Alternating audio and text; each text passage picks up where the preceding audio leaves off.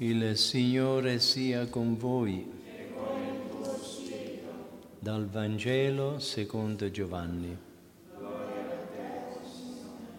Il primo giorno della settimana Maria di Magdala corse e andò da Simon Pietro e dall'altro discepolo, quello che Gesù amava, e disse loro, hanno portato via il Signore dal sepolcro e non sappiamo dove l'hanno posto. Pietro allora uscì insieme all'altro discepolo e si recarono al sepolcro. Correvano insieme tutti e due, ma l'altro discepolo corse più veloce di Pietro e giunse per primo al sepolcro. Si chinò, vide i teli posati là, ma non entrò. Giunse intanto anche Simon Pietro che lo seguiva ed entrò nel sepolcro e osservò i teli posati là e il sudario che era stato sul suo capo, non posato là con i teli, ma avvolto in un luogo a parte. Allora entrò anche l'altro discepolo che era giunto per primo al sepolcro e vide e credette. Parola del Signore.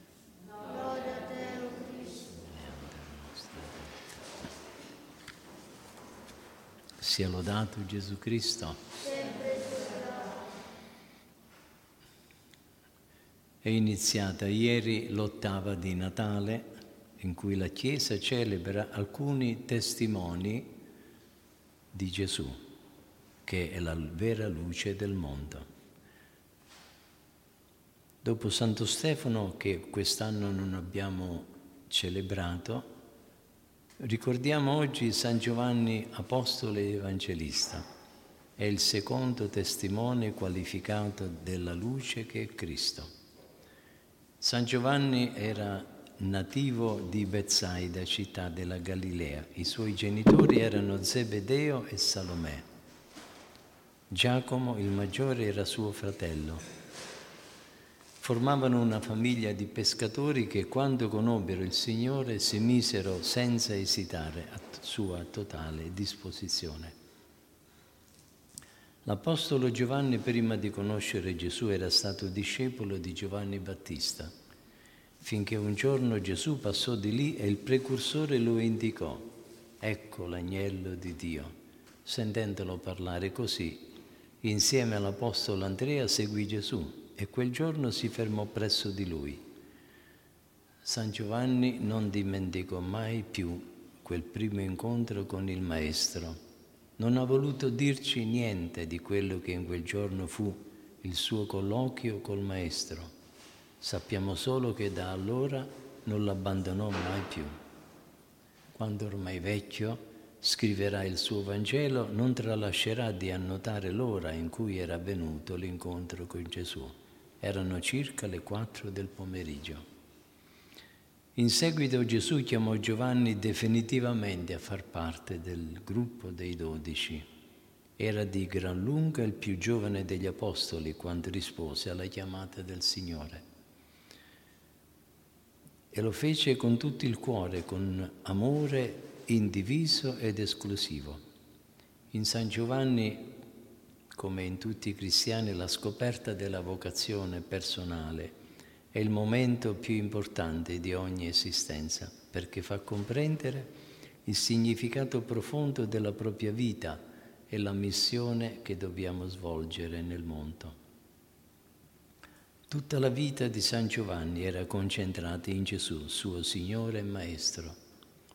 Trovò lo scopo della sua vita nell'essere fedele a Gesù. Non oppose alcuna resistenza alla chiamata seppe stare sul Calvario quando tutti gli altri apostoli erano scomparsi. Così deve essere la nostra vita. Il Signore ha chiamato tutti noi a seguirlo e a imitarlo. E da tutti noi attende una fedeltà gioiosa e ferma, come fu quella dell'Apostolo San Giovanni, anche nei momenti difficili. Come Pietro, anche Giovanni ricevette dal Signore particolari dimostrazioni di amicizia e di confidenza. Gesù quindi gli portava un affetto speciale, era il discepolo che Gesù amava. Prova ne sia che nel momento solenne dell'ultima cena, quando Gesù annuncia il tradimento di uno di loro, Giovanni, poggiando il capo sul suo petto, non esita a domandare al Signore il nome di chi stava per tradire. Ma la suprema espressione di amore e di fiducia nel discepolo amato avviene quando dalla croce il Maestro affida a lui la madre sua, l'amore più grande che avesse avuto sulla terra. Se per Giovanni fu importante il momento in cui lo chiamò a seguirlo lasciando ogni cosa, ora sul Calvario, riceve l'incarico più delicato, prendersi cura della Madre di Dio. Figlio, ecco tua madre. E da quel momento il discepolo la prese nella sua casa. A Giovanni come a nessun altro la Vergine ha potuto parlare di tutto quello che conservava nel suo cuore. Possiamo anche immaginare l'enorme influsso che la Vergine esercitò sull'anima del giovane apostolo. Tutti noi cristiani rappresentati in Giovanni siamo figli di Maria. Dobbiamo imparare da Giovanni a trattarla con confidenza. Gli autori spirituali hanno visto in queste parole del Vangelo un invito rivolto a tutti e ad accogliere Maria nella loro vita.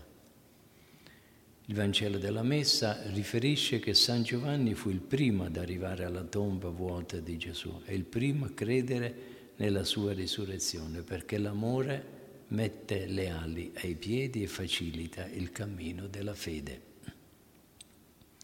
La sua testimonianza nella risurrezione del Signore è il fondamento della nostra fede, è la base di una tradizione evangelica che non è teoria acquisita con lo studio, bensì storia provata, vissuta e testimoniata dall'Apostolo.